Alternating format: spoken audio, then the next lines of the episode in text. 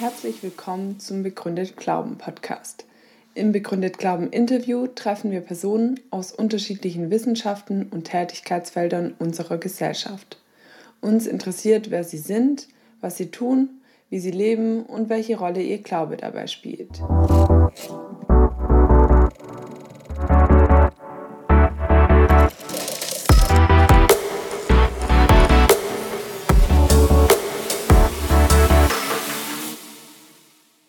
Uwe Heimowski ist Erzieher, Theologe, Pastor, Politiker und Autor einiger Bücher. Er war Beauftragter der Deutschen Evangelischen Allianz im Bundestag.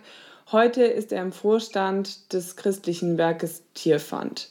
Außerdem ist er Co-Host im Podcast Wegfinder Jesus Nachfolgen in einer komplexen Welt. Ich freue mich sehr, dass du heute hier bist, Uwe. Herzlich willkommen. Danke, Leonie.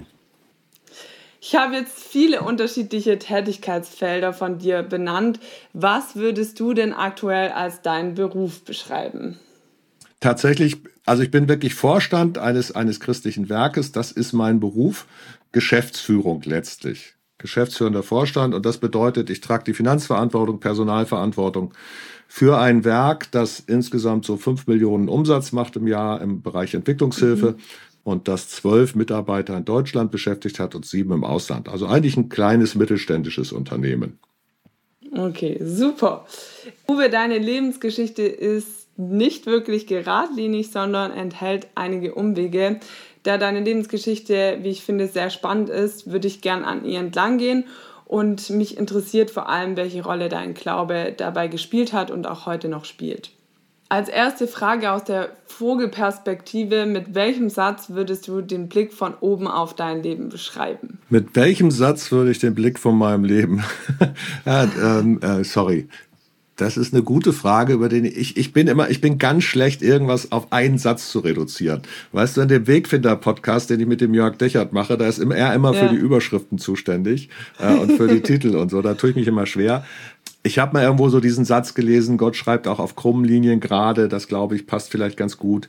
Ähm, aber eigentlich ist es, ist es ein roter Faden, den man gar nicht immer sehen konnte. Vielleicht ist das am besten, ja. Du bist geboren und aufgewachsen in Nordfriesland und dort auch zur Schule gegangen.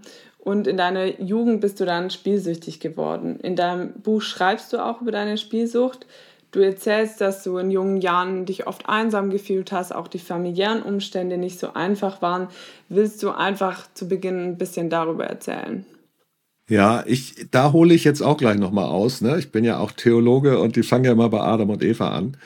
Ich werde offen, oft mal gefragt, sag mal, warum erzählst du eigentlich so offen darüber?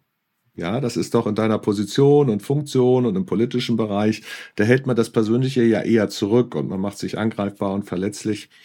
Der Hintergrund ist, ist zweierlei. Zum einen, dass mir geholfen hat, dass es Menschen gab, die so ehrlich waren, ihre eigene Geschichte zu erzählen, was mir dann Vertrauen gegeben hat, mich anderen anzuvertrauen. Und das war auch ein Stück Richtung Ausstieg. Und das Zweite ist, dass ich ganz oft erlebt habe, dass wir gerade so in der politischen Welt, wo ich unterwegs war, oder auch Geschäftsführerwelt, alle wissen doch, dass jeder irgendwie auch irgendwie sein Päckchen trägt und so, ne? Aber man gibt sich immer so unheimlich medial und alles ist ganz super und so. Und deswegen ist es mir so wichtig, auch ehrlich davon zu erzählen. Die Geschichte bei mir ist letztlich eine Familiengeschichte. Mein Vater war Alkoholiker. Meine Mutter ist Flüchtlingskind, schwer, schwer traumatisiert, mit neun Jahren auf der Flucht vergewaltigt worden aus Litauen. Und in dieser Gemengelage von einem alkoholkranken Vater und einer psychisch kranken, traumatisierten Mutter sind wir tatsächlich, wir waren fünf Geschwister und wirklich alle suchtkrank geworden. Mein Bruder war heroinabhängig, mein anderer Bruder war Alkoholiker, meine Schwester hatte ganz starke Alkoholprobleme. Und in diesem ganzen Umfeld sozusagen, wo alle suchtkrank waren, wo alles irgendwie kaputt war, war es halt einfach sehr, sehr schwierig, irgendwie damit klarzukommen. Ja, ich war dann sehr in mich verzogen, so habe viel gelesen, war so ein bisschen der der stillere, intellektuellere, dadurch aber eigentlich gar nicht zufrieden. So, ich war in meinen Traumwelten, aber gerade mit der Pubertät, als die losging, dachte ich, Mensch, also so kriegst du keine Mädchen. Ich sage das mal so ganz platt. äh, und, und dann kam eine Situation, dass ich bei meiner Konfirmation zum ersten Mal Alkohol getrunken habe. Und plötzlich war ich gelöst, ich war frei, so und also das hat meinen Charakter verändert, gefühlt positiv. Nach ein paar Jahren habe ich so viel getrunken gehabt, dass es eben gar nicht mehr positiv war, aber hat sich erstmal so angefühlt. Und das war mein Einstieg in die Sucht. Und dann war es eine längere Geschichte. Also Spielsucht, darin ist es eskaliert, aber eigentlich, man sagt bei Drogenabhängigen manchmal auch mal polytoxikoman, also vielfach abhängig. Ne? Das war auch in meinem Leben so. Da kam irgendwie das eine zum anderen. Und wie hat sich dann konkret das mit der Spielsucht angebahnt oder wie kam es dazu? Ähm, der Hintergrund war der, also ich habe mit 14 angefangen zu trinken, mit 16 angefangen zu kiffen ziemlich viel auch, fünf, sechs Mal die Woche. Das war also ziemlich extrem. Und in der Zeit die siebte Klasse wiederholt, die neunte nach der zehnten von der Schule geflogen. Also wirklich eine heftige Phase. Und dann habe ich mit 18 eine junge Frau ziemlich besoffen bei einer Fete angebaggert. Und die sagte, ey, ich finde dich wirklich süß, aber mit Besoffenen fange ich nichts an. Wenn du dich traust, dann ruf mich an, wenn du wieder nüchtern bist. Und das war so eine ganz neue Erfahrung und die war, die war wirklich toll. Und irgendwie kamen wir zusammen und ich habe mein Leben, sagen wir mal, so einigermaßen auf die Reihe gekriegt. Ich habe dann eine Erzieherausbildung angefangen, immer mal so Ausreißer am Wochenende ne, mit, mit Alkohol, aber eigentlich nicht. Und das funktionierte relativ gut. So, und, aber irgendwann habe ich dann doch mal was getrunken und dann bin ich ausgeflippt, dann habe ich sie sogar geschlagen. Also ätzend, ja. So, also der Inbegriff dessen, was ich nicht wollte. Dann hat sie sich von mir getrennt und ich bin irgendwie ziemlich abgestürzt. Und in diesem Abgestürztsein, ich wohnte mittlerweile in einer eigenen Wohnung, war es so, dass ich irgendwie ich war irgendwie zu stolz, jetzt wieder mich zu besaufen, aber ich wusste, ich konnte nicht, kam nicht mehr klar mit mir. Und dann hat mich ein Freund mitgenommen in eine Spielhalle. Ich habe nie, ich wäre nie in eine Spielhalle gegangen von mir. Also immer gedacht, dass ich wusste ja, wie die Wahrscheinlichkeiten sind. Du kannst nicht gewinnen, das geht nicht und so. Und dann habe ich fünf Mark damals noch ein fünf Mark Stück in diesen Schlitz geworfen und es war total verrückt, so wie mich damals mit 14 der Alkohol verändert hat, hat mich in dem Moment der Spielautomat verändert, weil der mich komplett abgelenkt hat. Ich war raus aus meinem Frust. Ich war, also ich war gefangen, gebannt in dieser Welt des Spielens. Und also ich würde wirklich sagen, ich glaube, ich war, das war der dritte Tag, nachdem ich da Geld reingeworfen habe, habe ich 16 Stunden in der Spielhalle verbracht. Und es zog sich von da ab komplett durch, ja. Also es hat mich so unfassbar gefangen genommen. Und das ging dann über zwei Jahre. Aber der Auslöser dafür war tatsächlich, das war ein Zufall, ja. Also es war wieder eine Lebenssituation, in der ich total im Eimer war durch die Trennung.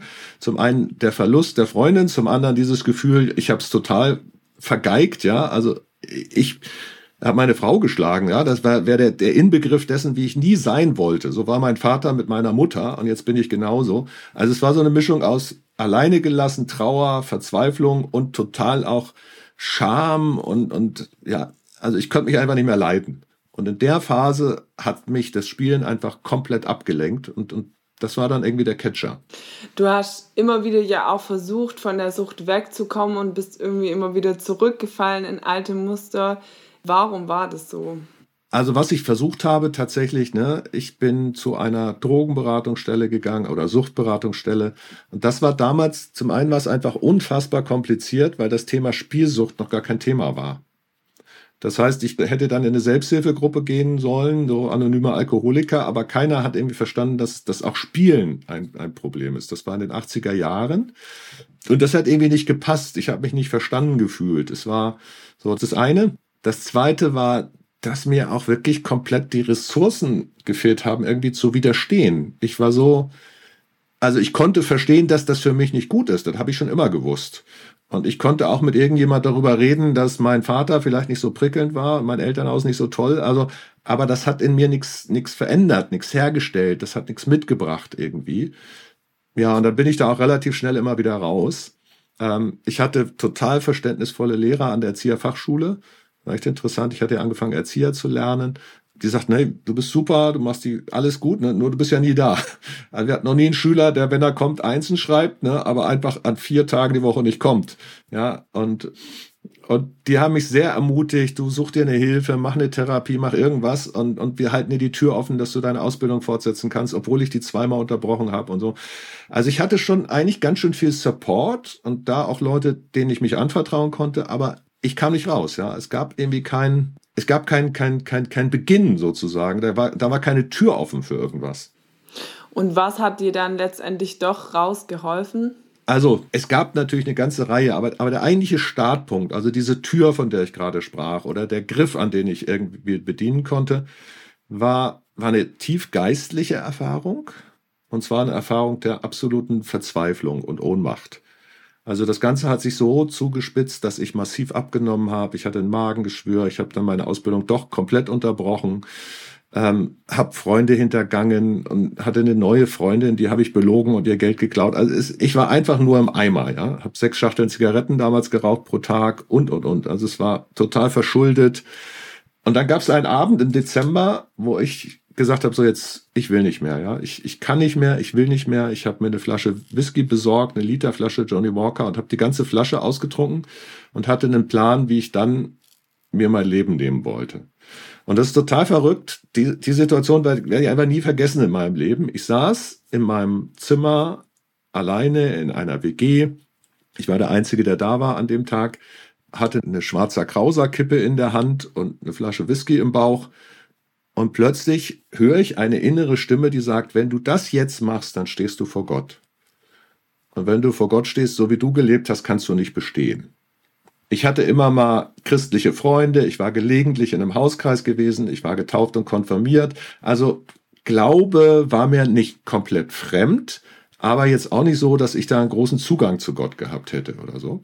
Das war sehr überraschend, dieser Moment. Und ich bin damals so besoffen, wie ich war auf die Knie gegangen und habe gesagt, okay, wenn das so ist, Gott, dann musst du mir aber auch irgendeine Chance geben. Weil, weil ich schaff's nicht. Ich komme hier nicht raus alleine. Und dann bin ich eingeschlafen. Dann ist echt ein Wunder passiert. Am nächsten Morgen um sieben klingelt es an meiner Tür. Da stehen zwei Freunde von mir und der eine, mit dem, also echter Schulkollege, mit dem ich viel Mist gemacht habe, und er Uwe, das ist jetzt für dich vielleicht ziemlich komisch, aber ich bin vor ein paar Monaten Christ geworden. Ich habe mich bekehrt, nannte er das. So, und das hier ist die Britta, die arbeitet bei Teen Challenge in Berlin in der christlichen Suchteinrichtung. Und wir zwei haben uns heute Morgen zum Gebet getroffen, haben für dich gebetet und wir hatten den Eindruck, Gott sagt uns, wir sollen jetzt zu dir kommen und dir sagen, es gibt Hoffnung.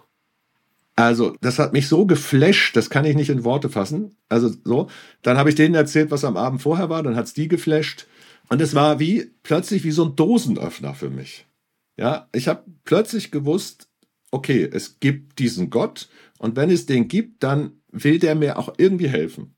Also habe ich die gefragt, was kann ich jetzt machen? Dann hat mir die Britta erklärt, wie ich einen Antrag stelle für eine christliche Langzeittherapie.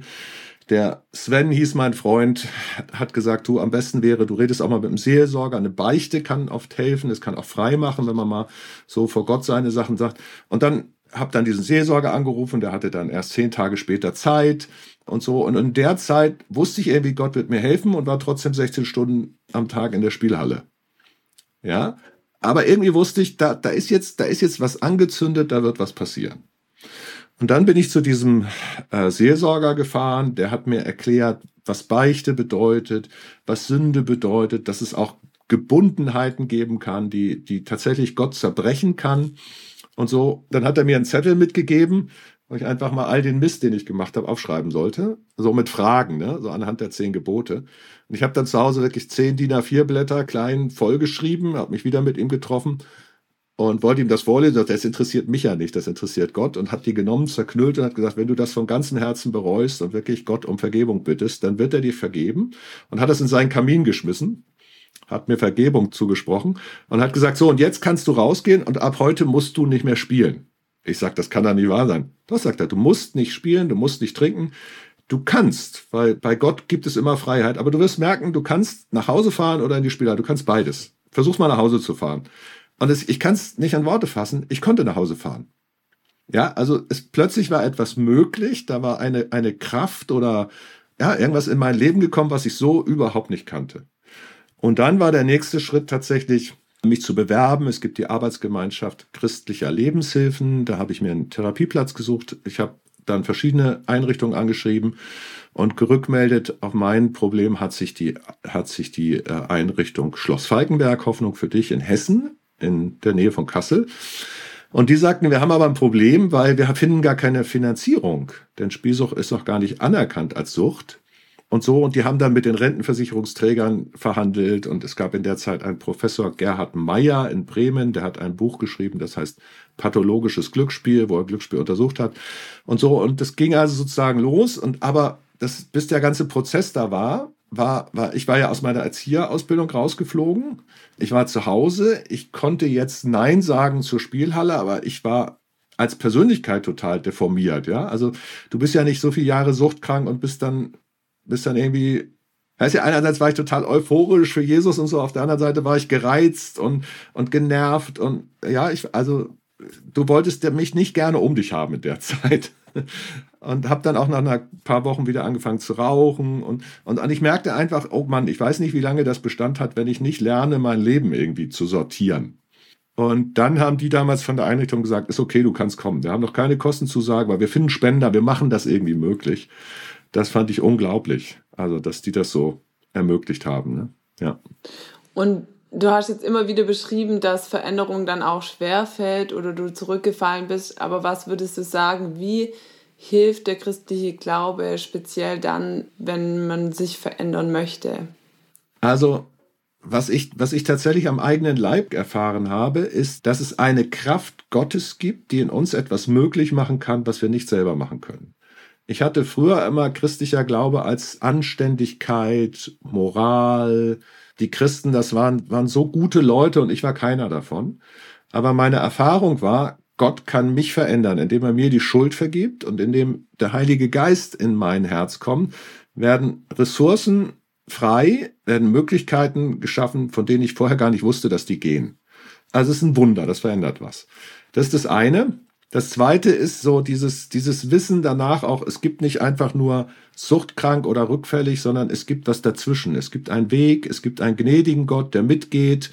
Da wird nicht alles gerade gehen, aber, aber die Erfahrung, Gott ist treu. Da sind andere Christen, die mich begleiten, die da sind und so. Also es gab so dieses Initial, das war das Gewaltige, und dann gab es aber einen Weg und das war ein weiter Weg. Ja, also kannst du dir vorstellen, wenn du mit 22 suchtkrank alles abbrichst und dann und dann habe ich eine Therapie gemacht, dann habe ich eine Ausbildung gemacht, später Theologie studiert. Also das war jetzt ein Weg sozusagen, bis ich in meinem normalen Berufsleben war, mal verheiratet war und so. Da lagen fast zehn Jahre dazwischen. Und die Erfahrung war einfach für mich, dass ich Geduld lernen kann, dass Leute da sind, die mich aushalten, dass Leute mit mir Wege gehen. Also der christliche Glaube war für mich einerseits der Startpunkt, der Türöffner und andererseits so der, der Wegbegleiter und das bis heute. Du hast jetzt auch immer wieder von wechselnden Beziehungen erzählt. Wie würdest du sagen, hat da dein Glaube was auch an deinen Beziehungen verändert? Eigentlich tatsächlich fast alles. Wenn ich jetzt, ich bin jetzt 28 Jahre mit meiner Frau verheiratet. Wir haben fünf Kinder und so. Und ich würde sie glatt wieder heiraten und ich freue mich auf nochmal 28 Jahre. Und das Verrückte ist, ich bin der Einzige in meiner Herkunftsfamilie, der nicht geschieden ist. Also das hat es tatsächlich so noch nie gegeben. Und das sage ich jetzt gar nicht im Sinne von, guck mal hier, wie toll meine Ehe ist, sondern wir hatten viele Krisen. Meine Frau hat nicht gewusst, die kommt aus einem ganz heilen christlichen Hintergrund, die hat nicht gewusst, wie cholerisch, jähzornig so ein Suchtkranker sein kann. Auch ein ehemaliger Suchtkranker, ja. Also wir hatten echt schwere Zeiten.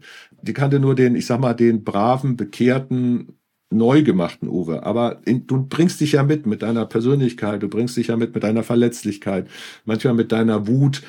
Sie brachte sich mit, mit einer ganz anderen Kommunikationsform. Also da, ich will damit sagen, das war echt nicht leicht. Wir hatten viele Herausforderungen, auch beruflich, Stress und Krankheiten, die reingekommen sind und so weiter. Und früher wäre ich dann immer abgehauen. Also wenn das so eng geworden wäre, und das war auch das Muster, das ich kannte, dann lässt du dich scheiden, dann gehst du, dann besäubst du dich, dann und die Erfahrung zu machen, ich konnte bleiben, obwohl ich komplett an meine Grenzen gekommen bin. Ja, und ich konnte mich entschuldigen und wir konnten uns wieder versöhnen und ich konnte sagen, okay, was kann ich verändern? Und dann habe ich mir auch nochmal später einen Coach gesucht, der mich ein bisschen begleitet hat in meiner Persönlichkeit. Aber das sind einfach Erfahrungen in einer Beziehung, von denen ich vorher gar nicht wusste, dass die möglich waren. Das, ne, das war nicht Gott und Friede, Frude, Eierkuchen und 28 Jahre Ehe läuft so durch. Aber dass man auch in der Schwierigkeit nicht ausbüchsen muss, da, das war für mich was völlig Neues und ganz anderes. Christen sprechen ja auch viel von dem Begriff der Sünde und das ist ja oft ein sehr abstrakter Begriff. Im Zusammenhang jetzt von deiner Spielsucht und auch deiner Lebensgeschichte, wie würdest du sagen, was ist Sünde für dich und was ist Vergebung für dich? Ja, das ist eine gute Frage weil ich tatsächlich, ich dachte immer, Sünde sei was Moralisches. Ja, also ich mache einen Fehler und das ist dann Sünde. Und dann habe ich tatsächlich erst, nachdem ich diese Erfahrung gemacht habe, von denen ich gerade beschrieben habe, in der Bibel gelesen, dass Paulus im Römerbrief Kapitel 7 schreibt, das Gute, das ich tun will, tue ich nicht. Das Böse aber, das ich tun will, das muss ich tun. Ich elender Mensch, wer wird mich erlösen? Und da, da wird Sünde nicht als, als die Einzeltat, sondern als die Dynamik dahinter beschrieben.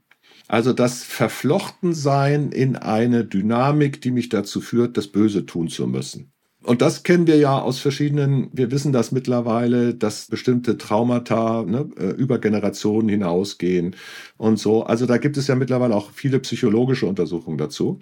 Aber dass es quasi eine Kraft gibt, die mich bindet und die mich daran hindert, das Gute zu tun, was ich eigentlich, was eigentlich für mein Leben da wäre. Und das wiederum äußert sich dann natürlich auch in schlechten Taten, aber es ist aber eigentlich eine innere Dynamik, ja, dieses zwei Seelen ach in meiner Brust von Goethe. Und dass diese Dynamik oder ich sag mal, dass der, wenn ich das Dynamik nenne, das ist wie zwei Ziehen an diesem Strick, ja, eine in die eine Richtung, die andere in die andere Richtung, dass diese Dynamik sozusagen zugunsten des Guten zerbrochen werden kann.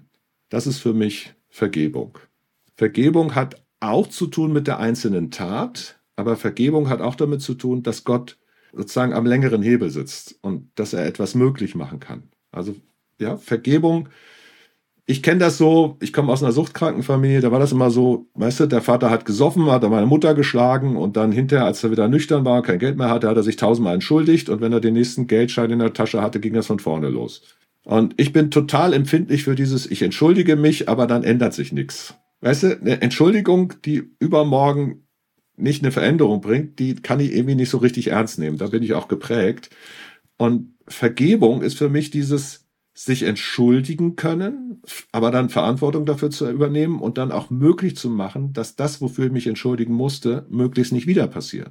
Was kann ich dafür tun? Ja, also insofern würde ich Vergebung immer mit neben der einzelnen Entschuldigung und neben dem Wiedergutmachen, wo das möglich ist, aber würde ich auch immer in diese Grunddynamik, wie ich Sünde verstehe, mit hineinnehmen. Ja, diesen Kreislauf des Bösen oder dieses Tauziehen des Bösen oder dieses hineingenommen sein in eine, eine, eine Dynamik, die über mich hinausgeht, das zu zerbrechen, das ist für mich die Kraft der Vergebung und der Versöhnung. Mhm. Und ich könnte mir vorstellen, aus der Sicht eines Süchtigen, dass es aber auch manchmal schwierig ist, Vergebung anzunehmen. Also, dass man sich in Anführungsstrichen nicht würdig genug fühlt, das anzunehmen. Was kann da helfen? Also ich gehöre jetzt nicht zu der Sorte Menschen, die sich da nicht würdig genug fühlen oder so. Das ist jetzt, ich weiß, dass es Leute gibt. Für mich war es, war es eine andere Ebene. Mein kleiner Bruder ist an seiner Heroinsucht verstorben. Und der allererste Joint, den er geraucht hat, den hat er mit mir geraucht. Ich habe ihn dazu überredet, weil er noch Geld hatte und ich sein Geld wollte, damit ich mir Gras kaufen kann. Und als er starb, kannst du dir vorstellen, was, was das macht, wenn du weißt, sozusagen, ich war der, der ihn überredet hat, dazu damit anzufangen.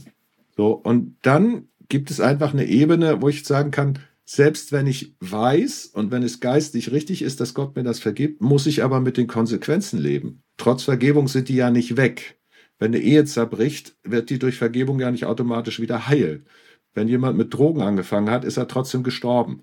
Und das war der Patenonkel meines Sohnes und mein Sohn war verzweifelt. Also da bleibt ja trotzdem eine, eine Konsequenz des Ganzen.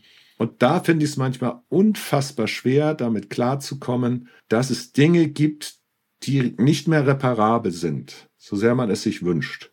Dann ist für mich Vergebung der nächste Punkt zu verstehen, es ist Gottes Sache und es ist nicht meine. Und es ist auch die Sache von meinem Bruder, der hätte sich auch anders entscheiden können. Also, weißt du, er ist ja kein Objekt, er war ja auch ein Subjekt, er war auch ein Individuum.